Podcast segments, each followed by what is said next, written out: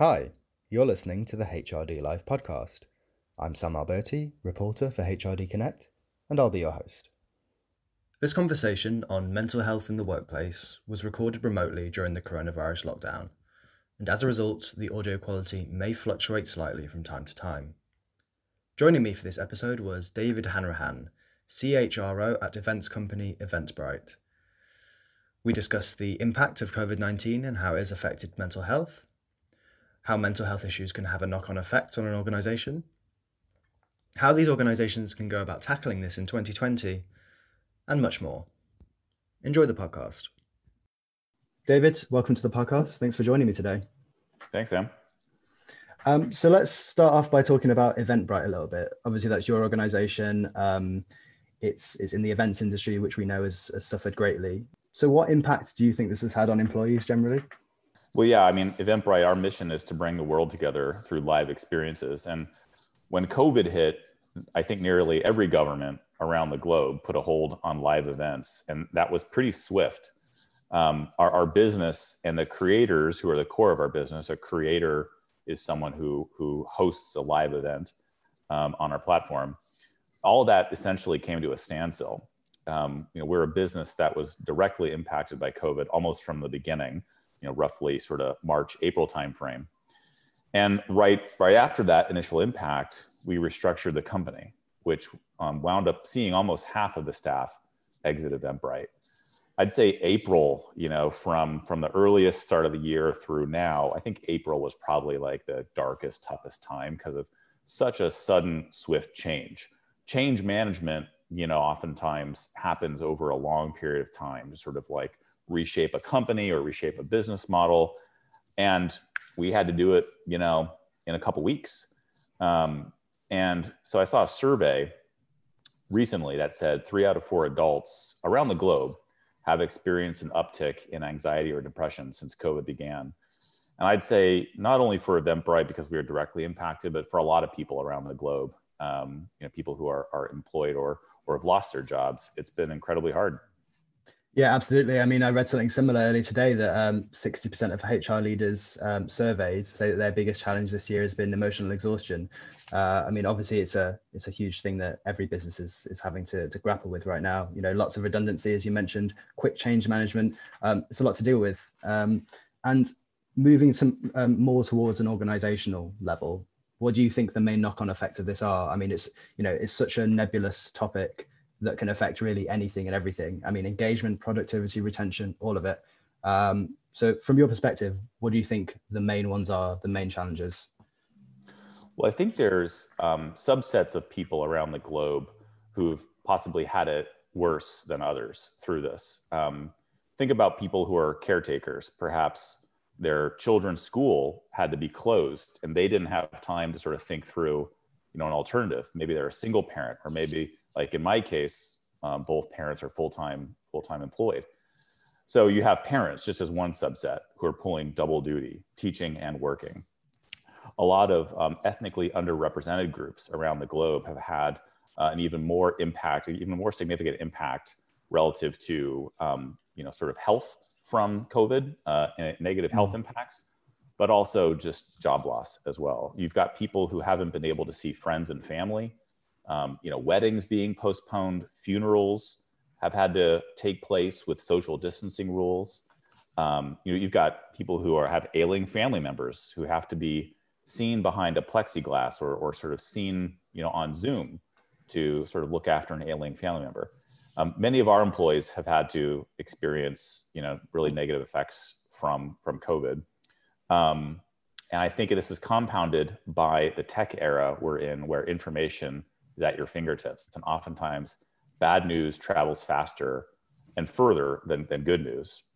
So, so for us, you know, we're, we're based in San Francisco. So one more compounding effect and thinking about subsets of people, a lot of workers in big cities like San Francisco, New York, perhaps London as well, um, they've experienced these lockdowns and are finding that what made them love that city or choose that city to work in is essentially removed for the time being. Um, these, these are oftentimes cramped cities, um, and the bars and the restaurants don't have a lot of outdoor seating, just as one example. So they're considering moving out. They're considering, like, hey, this big city that I chose, no longer um, makes me happy. No, it no longer is the the arrangement that I thought it was going to be. So there's multiple different knock-on effects uh, of COVID um, and knock-on effect of mental health. One one of those is is overall engagement. I mean, I, will just speak personally um, to anxiety and depression because I've I've experienced this before from a personal point of view, so I can speak from a personal point of view. When you're struggling in life in general, it can be hard to you know put your all into your job. You feel less productive, which compounds the anxiety and depression you feel. You can feel guilty. Um, I'll just again take myself as an example. As a parent who would have to juggle Zoom classroom lessons at the exact same time I'm supposed to be in an executive team meeting and negotiating with my wife, which of us gets to focus in the meeting that's happening at the same time for each of us, I feel guilt, right? I feel guilty that I'm not doing a good job as a leader and then not doing a good job as a parent or a husband. Um, you, can't do all these things really well all at once. And so for many, not all, but for, for many, um, the effects of COVID are compounding in your mental health and your ability to stay engaged, stay focused, um, be happy in life, be productive, and feel a sense that you're also growing through this rather than regressing, so that you're you're growing through this. You're you're anti-fragile rather than feeling like this is something I'm experiencing. It's happening to me. Mm. Yeah, absolutely. I mean, and I, I, guess the other issue is that not only is this completely unprecedented, but um, I mean, you've just you've just reeled off a list of different scenarios that different people are facing. You know, whether you're a parent, whether you've had um, a family member that's passed away, whatever it is.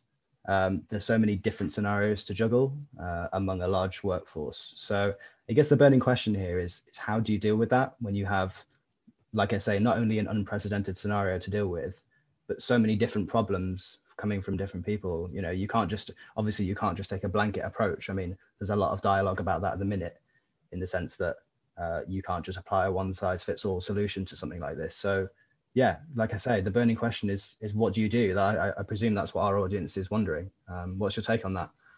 So I'll start with a big sort of ab- abstract concept, and stick with me on this. But I'm just going to start with this term everyone's heard, but is culture. So culture is incredibly important. Culture is really fascinating too, because like culture for us as a company that's all about live experiences, um, and it's had a culture that permeated through the hallways right? We you know designed culture. We designed for a live experience. We designed you know really for an in-office setting. Before COVID, only three percent of our employees were remote. Some companies they've designed you know for remote from the get-go, and I would say, you know, I won't speak to those companies because I would suspect that they're doing fine. They're maybe even doing better. But I'll start with just us us as an example. Culture is incredibly important, and I think of culture as starting with the leader just if you're listening to this, think about who your leader is. You might think of that as your direct boss, or it might be as this, functional boss, you know, that, that you have functional leader. It starts with the leader that you look up to, and that's the person setting a tone in their team or their org. Is that tone empathetic? Um, you know, the culture that looks at people as whole humans as opposed to just an employee. Many of us thought before COVID, you know, that empathy and kindness were the future of progressive organizations and HR. Uh, you know, big, uh, bright sort of HR luminary named Josh Bersin predicted that kindness is the future of HR. Now, how do you imbue compassion and empathy in your HR practices? How do you do that virtually? So let's take leadership training, for example. Having a point of view on what effective leadership is at Eventbrite was important to us. We started to design our leadership development program in the midst of COVID. So we knew before COVID that hey, we should we should have a leadership development program because I think leadership starts, you know, culture starts with your leaders, and we need this. So this is something important. We wound up just, you know, by happenstance, we had to do this in the middle of COVID, and we call it Lead to Win is our leadership development program. And we've done this. We've embraced Zoom. We've embraced the virtual format. We use breakout rooms, all that. But one of the early parts of the program that we design and what, what we what's called is start with empathy to build trust. So that's a chapter of our leadership development program. So we literally walk our managers through exercises on getting to know their team. Kind of sounds funny, right? To like train your managers on empathy or to train them on how to, you know, um, foster empathy to build trust. Uh, but it's really important. One simple exercise we use is called "How are you really, really doing?" So think about one-on-ones you have with your boss. Instead of starting a one-on-one with the old, you know, cliched pleasantry of, "Hey, how are you, Sam?" and then you move on to your agenda. Think of redesigning that to, "Hey, how are you really, really doing?" and then you know allowing for space for that person's response to play out you know oh fine doing fine no how are you really really doing give space for them to absorb the question and actually answer how they're feeling uh, you know this week our you know our caretaker um, you know canceled on us. You know my, my wife um, she got she got called into a full day of meetings. I don't know how i'm going to make this work today. And and from there you know you show curiosity like well hey how can i do you want to move some meetings around? You know how can i help? I, I can i can cover you for this next meeting. So you you do this with emotional and self-awareness. And i think you have to also guide and set the tone for your leaders that this is important. This is our leadership training you know results are important and and performance is important and all these other things we'll get to that in time but we think that the way that you unlock people's potential is to start with your self-awareness and then building empathy to build trust I think as you build a kind and empathetic team culture, you're more likely to foster inclusion and psychological safety for people to bring their full, you know, sometimes ragged self to the virtual work environment.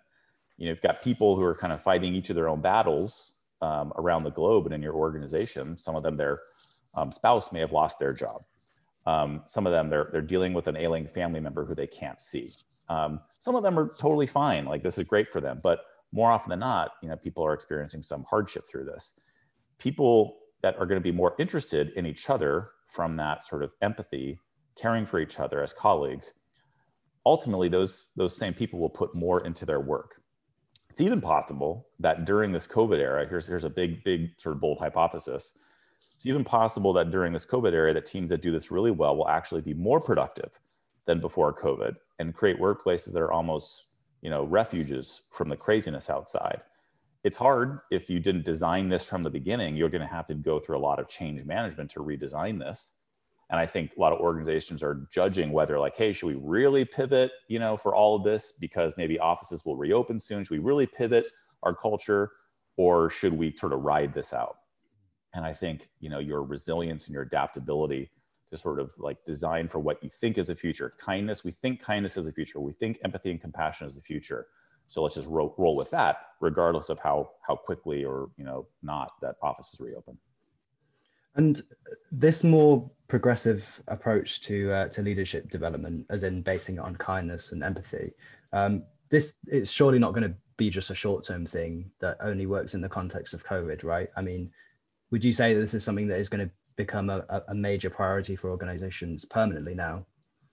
I believe so. Yeah, I think there's a couple of different pieces of research that I could I could talk to, but hmm. um, progressive organizations and what the the worker today, or the person entering the workforce, right? So maybe graduating college, they're first starting out in their career, they're the future of the workforce. What do they want? They want corporate social responsibility. This is this is from research. They want corporate social responsibility. Um, they want a workplace that is flexible. They want a boss who cares. Um, and ultimately, those things speak to a couple of related concepts, but empathy, kindness, servant leadership. Even the Air Force of, of all organizations are embracing servant leadership, where you put yourself aside as the leader and you think about your people first. What do I do, what do I need to do to enable them to be their best? So there's a lot of different points of research that we could you know point to to say that that is the, that is the future. And there's various reasons for that. Why why would you know someone entering workforce today? Why would they be prioritizing you know kindness and empathy as opposed to like stability, right? It used to be maybe 30 years ago, like what I really wanted was stability. I wanted to be at a workplace for 20 to 30 years, get my pension, retire from there. That was that was what was important in society many years ago. And today we're seeing something different. And I'm going to draw a loose connection here, but like I'll just point to one thing going back to mental health. We're seeing mental illness skyrocket amongst millennials and amongst the generation entering the workforce right now.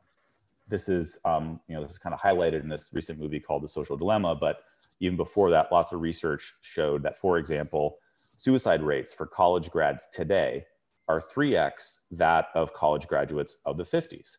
Um, and then you could you draw collect, the correlation there to uh, mental illness spiking for the younger generation. And so caring, kindness, empathy are almost an antidote to what people are experiencing, you know, through, amongst other things, social media, which is misinformation, bad news traveling faster than good news, inundated with bad news every day, climate change, all that sort of stuff. And so you want a refuge, you know, in the place that you're going to spend almost a quarter of your life, which is work. You want that to be someplace that is going to that's going to be good to you, you know, good to your mental well-being because it's already hard in the world. So I think that is, as an employer brand, as a sort of dest- as a sort of like attribute of the future of the work, um, incredibly important.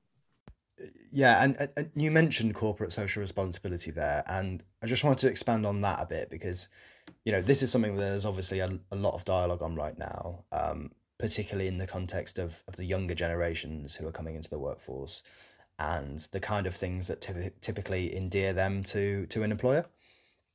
Um, and I think some some obvious examples of this are, are things like um, you know organizations taking a more progressive approach to to things like uh, environmental awareness, uh, gender politics, uh, things like that.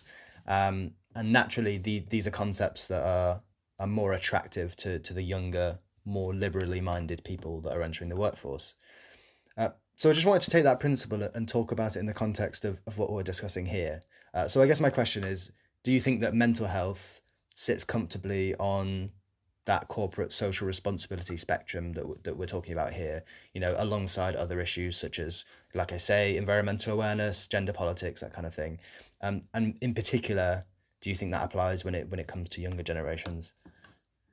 Yeah, absolutely. I think climate change, um, mental health in society, um, uh, racism, um, you know, in society, there there are things that are permeating every hour of our life right? So it's it's like there's a blurry line now between work and life for um, particularly particularly in tech um, particularly where you're sort of you know I'm not, I'm not i'm not sort of clocking in and clocking out. There's i'm not working on a manufacturing line um, but i think in general even for for manufacturing companies traditional companies um, as well as you know sort of newer newer companies i think csr is becoming important because a lot of people entering the workforce right now are seeing that as as inextricable.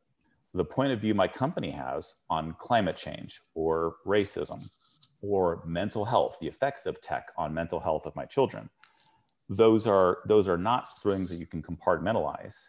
So your company having a point of view and taking a stance and doing work in the community, having corporate social responsibility is something important for a lot of people, right? So if I'm going to choose to you know devote time to my employer for x number of years i kind of want to know where they stand on these things because i'm passionate about these things.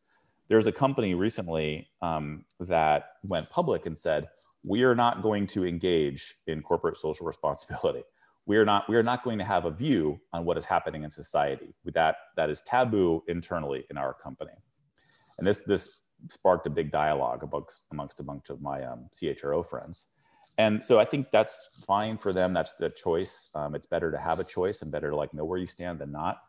But my point of view is that corporate social responsibility is incredibly important. And why is that? Um, let's take um, let's take the Chicago Bulls um, or the the LA Lakers who just won the NBA championship this week. They have engaged in a lot of social advocacy, having a point of view on, amongst other things, racism in society, and they won the championship right? So I believe ultimately you'll be a higher performing company if you have corporate social responsibility, if you have good mental health, if you foster and start with, with good mental health in your organization, leading has a lead to corporate social responsibility, you'll be a high performing company. There's a lot of evidence that we'll start with clinical mental health. A lot of evidence that common diagnoses like anxiety and depression result in work disrupting absence and inability to perform daily work one in five adults experiences mental illness in a given year. So that's as common as the flu. So, but when you go one step back and just think about everyday mental well being, when you have good mental well being in your company, you're creating an environment for people to really unlock their potential, to deliver breakthrough results, to be their full self, to allow LeBron James to be his full self. You know, he's not, we're not sort of saying, LeBron, don't talk about these things. You're creating an environment for people to really unlock their potential, deliver breakthrough results, to create ripples of inspiration internally in that organization to be world-class leader, world-class employer. That ultimately translates into destination employer brand, to be an employer of choice through the thriving mental health of your culture. And that probably provides a springboard to engage publicly and have corporate social responsibility because you're authentic and you're allowing people to be their full selves. And you're taking stances and advocacy and allowing for people to talk internally. Because again, you don't just you don't just turn off your brain as soon as you go to work you're worried about climate change you're worried about racism you're worried about the effects of tech on on your children's mental health. To say you can't talk about those things when you when you come to work is just oblivious to the way the modern workplace is going and how people think about where they want to work. Um, you've mentioned things like uh, less absence and more productivity as potential benefits of of uh, of paying more attention to to this topic of uh, corporate uh, corporate social responsibility and employer brand that kind of thing. Um, what about talent? That's uh, that's obviously an area that has been severely ruptured uh, recently and is harder to navigate than it have, ever has been before. Um, so when it comes to things like retention and acquisition, which you know we're constantly hearing is is, is one of the biggest challenges right now. Um, how do you think something like CSR, um, employer brands, um, and generally, as we've been talking about, just being more conscious of of mental health, um, how do you think those two things relate to each other, if at all? Well, I think they relate. I think they're, they're probably, there's a Venn, di- Venn diagram there, corporate social responsibility, mental health, um, culture. Um, you know, there's um, evidence that we're going to see um, a really unfortunate spike in attrition of caretakers, particularly females, from the workplace amidst COVID, leaving the workplace in order to take care of all those things I talked about um, and that's incredibly a negative effect for, for industries globally um, to see females leaving in mass um, because for whatever reason, it's, it's the, the, the makeup of that company didn't allow them to continue to work to juggle. And so when I think about just um, as a subset, um, parents and caretakers, um, having psychological safety, having having a culture of flexibility, having a culture of empathy, wanting to figure out why I want to figure this out with you on how you can kind of juggle all that you need. Um, you know, block off time during the day to take care of what you need to do, um, you know, with your children, with your family, to juggle life, so that you can ultimately stay here and do well. That translates to, um, you know, a caring organization, which translates to, you know, hey, my workplace when I wake up in the day, I know they've got my back and that doesn't it's not daunting for me. It's not daunting for me to think about the calendar my calendar for today. My am i going to meet my boss's expectations? My boss has got my back. That translates into mental health at work. That translates to engagement at work. And i'm, I'm still juggling a lot and this is hard but i'm still going to put my all in to my work because i think my boss has got my back. The organization has got my back. That translates to me sharing my story on Glassdoor, on Comparably, on what have you, about this is a group, this is a pretty great place. You know, the, the business has kind of struggled a little bit, but ultimately, I think this is a great place, and it's a, you know, I, I advocate for it. That translates to an employer brand mm-hmm. that the employees speak to, not me. Not I don't have to put, you know, like, you know, some sort of inauthentic, you know, sort of advertisements out there. I let the employees share this, and then candidates look at that. You know, um, you know candidates will will check you out on on your various you know sort of social presences. And so i think that for a lot of organizations um, is is a winning strategy. Um, particularly if you know if you're in a business right now that's kind of struggling it's gone through a lot of change.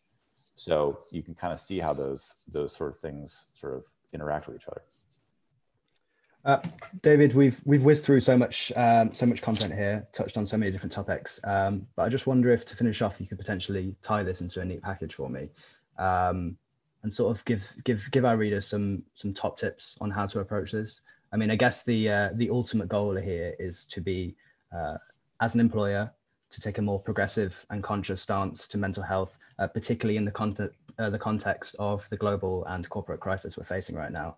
Um, so, if possible, and I know this is a big topic, um, but what would you say your your top tips are uh, for a HR leader who just doesn't know how to get that kind of process off the ground? Well, one core thing for us is having great partners. So you're, you're not alone, right? You don't have to figure out mental health all by yourself. A lot of us, I'm not a doctor, neither of us are doctors. It's rare that a CHRO is a licensed physician or psychologist but you have there's great partners out there and you can tap in different benefits. Um, one thing that we've launched is a mental health mental health benefit called modern health which offers on-demand coaching and therapy from from licensed experts. Um, engagement in that from our employees has been really amazing. It's clearly we're tapping into a need. So there's programs there's partners out there that you can look into um, and they kind of pay for themselves when you think about that sort of like you know preventing work disrupting anxiety and depression.